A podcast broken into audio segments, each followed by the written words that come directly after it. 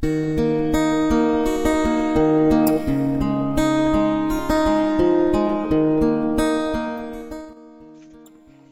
Vangelo di Matteo. In quel tempo, mentre saliva a Gerusalemme, Gesù prese in disparte i dodici discepoli e lungo il cammino disse loro, Ecco, noi saliamo a Gerusalemme e il figlio dell'uomo sarà consegnato ai capi dei sacerdoti e agli scribi. Lo condanneranno a morte e lo consegneranno ai pagani perché venga deriso e flagellato e crocifisso. E il terzo giorno risorgerà. Allora gli si avvicinò la madre dei figli di Zebedeo con i suoi figli e si prostrò per chiedergli qualcosa. Egli le disse, Che cosa vuoi? Gli rispose, Di che questi miei due figli siedano uno alla tua destra e uno alla tua sinistra, nel tuo regno.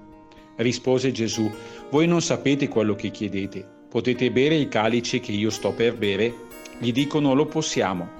Ed egli disse loro, il mio calice lo berrete, però sedere alla mia destra o alla mia sinistra non sta a me concederlo, è per coloro per i quali il Padre mio lo ha preparato. Gli altri dieci, avendo sentito, si sdegnarono con i due fratelli.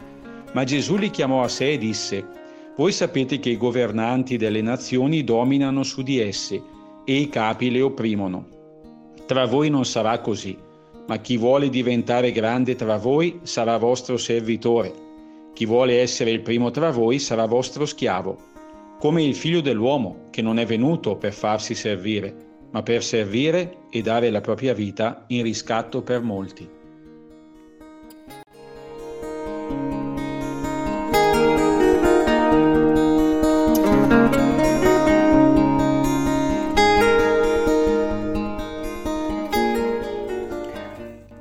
Spirito Santo, entra nel mio cuore, aiutami ad amare i miei fratelli, a non sentirmi io il centro della vita.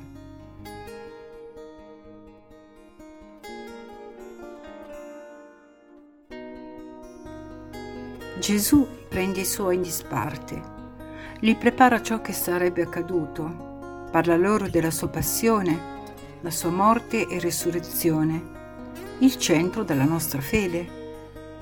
Li prepara al dolore, alla sofferenza, allo sconforto e al disorientamento che dovranno affrontare. Gesù prende la mano anche a noi per prepararci ad affrontare ciò che la vita ci riserva, situazioni difficili, scelte, dolori che potrebbero disorientarci. Eppure tante volte, anche quando ci prende per mano, non basta. Quanto siamo lontani dal modo di pensare del Signore. Lui dice che deve soffrire e morire e noi cerchiamo la gloria e ci affanniamo per i primi posti. Perché tra noi è così? Perché il mondo ci insegna questo. C'è una distanza abissale tra il cuore di Dio e il nostro. Molte volte la logica del mondo deturpa la nostra unicità di figli di Dio. Eccoci allora ad essere convinti che la grandezza è apparire, è fasto, è potere di gestire la nostra vita e quella degli altri. Nel cuore di Dio la grandezza si fa piccolezza e la piccolezza si fa servizio. Lasciamoci prendere la mano da Gesù. Lui ci insegna a riconoscere il sapore delle cose di Dio.